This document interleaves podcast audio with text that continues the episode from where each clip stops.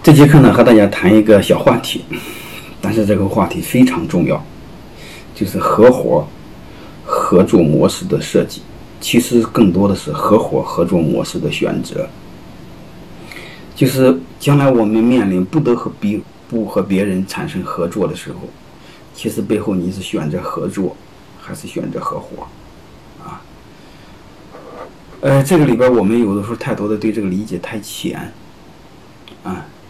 你比如两个企业在一起，我们通常的合作就是你买我的东西，我买你的东西，本质上可以是买卖关系，啊，这就叫合，这就叫合作关系，啊，但是呢，我们有时候还面临一种合伙，啊，两个人非要成立一个公司，或者说你给我投点钱，或者是我给你投点钱，还有一个个人呢和企业之间呢，也可以是合作关系。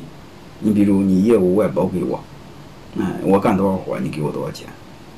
当然还有一个就是我成为你的股东，我入股，啊，还有一个呢，我给你投点资，我入股，啊，所以我就想先做个界定，就是我们是如果是纯业务关系，我们就叫合作；如果我们是股权关系，投资和被投资关系，或者相互投资，也或者是一起投资做一个事儿。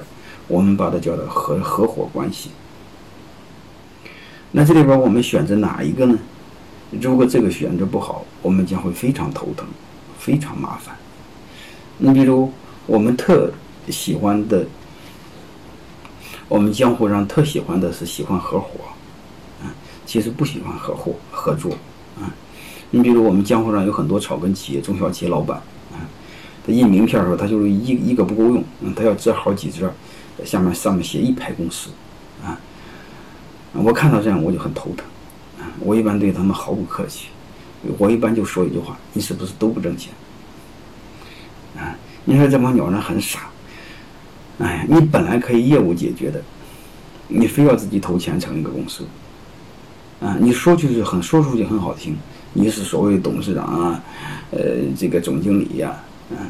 所谓的法人代表，但你忘了一个事儿，他娘的，你一分钱不挣，你还承担所有的风险，你一年投好几百万，你一分钱挣不着，你就为了印名片用，你傻呀？哎，我们很多人就是把这个弯转不过来，所以我们永远搞明白，我们商业的目的是干什么？啊，它底层是什么个逻辑？我们把这事给选明、想明白，我们再去做，啊，我们看这个。管理的底层逻辑和我们合作合伙的底层逻辑其实是一样的。你比如，我们先讲管理，管理和员工和老板之间呢，本质上是契约关系啊。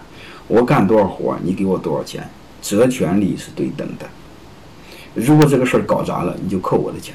特别是老板管工人是计件，你比如干一件多少钱，啊。这个怎么干，我就交给你，你按标准去做。哎，具体干活这个权利是你的。但是如果搞砸了，你搞成次品的时候呢，我会扣你的钱，责任你有。如果你干好的时候呢，我就给你对应的收益。嗯，如果你干不好的时候，你要承担我对应的风险，是不是这样？哎，是这样。你会发现，如果是计件的工人，如果是计时的工人，这个责权利基本上可以做到对等。当然，这个这个这个，如果双方都有道德修养哈，你比如都是基督徒啊，真正的基督徒，欧洲那些工人啊，你看他按计时他都很认真，他不计价。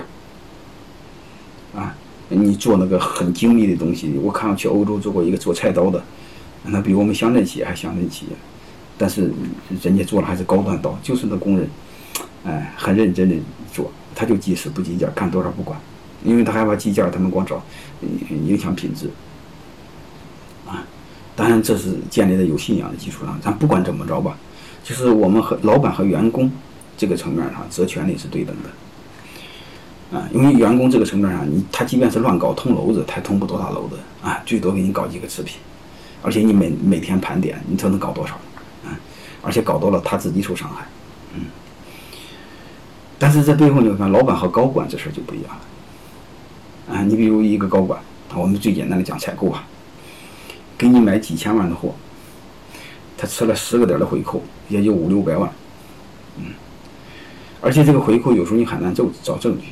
你即便是你找到了证据，不证据如果不充分、模棱两可，你会发现你把他给开除了。但是你会发现对他来说，他五六百万回扣有了。你会发现，他你给他的权利很大，嗯，他的利益也很大。他所谓责任很大是假的，因为他捅了篓子，风险是你的。嗯，他不但吃了回扣，而且他给你买了个次品，你会发现你风险会更大。当然，高管道理都是一样的。你想让高管干活，你得给他权利。但是问题是，他承担的责任是多少？嗯，他表面上责任很大，但是捅了篓子，你会想百分之百的风险是老板的。那你说扣他奖金？你扣他奖金是谁？他要劳动仲裁一一呃一告你，你会发现一告一个准。嗯，中国的法律你不会发现，他一定会偏向弱者。嗯，说你你你能扣他的东西寥寥，所有的风险还是你的。所以你会发现，我们民营企业老板很头疼、很痛苦，其实他就把最基本的这个责权利都没解决。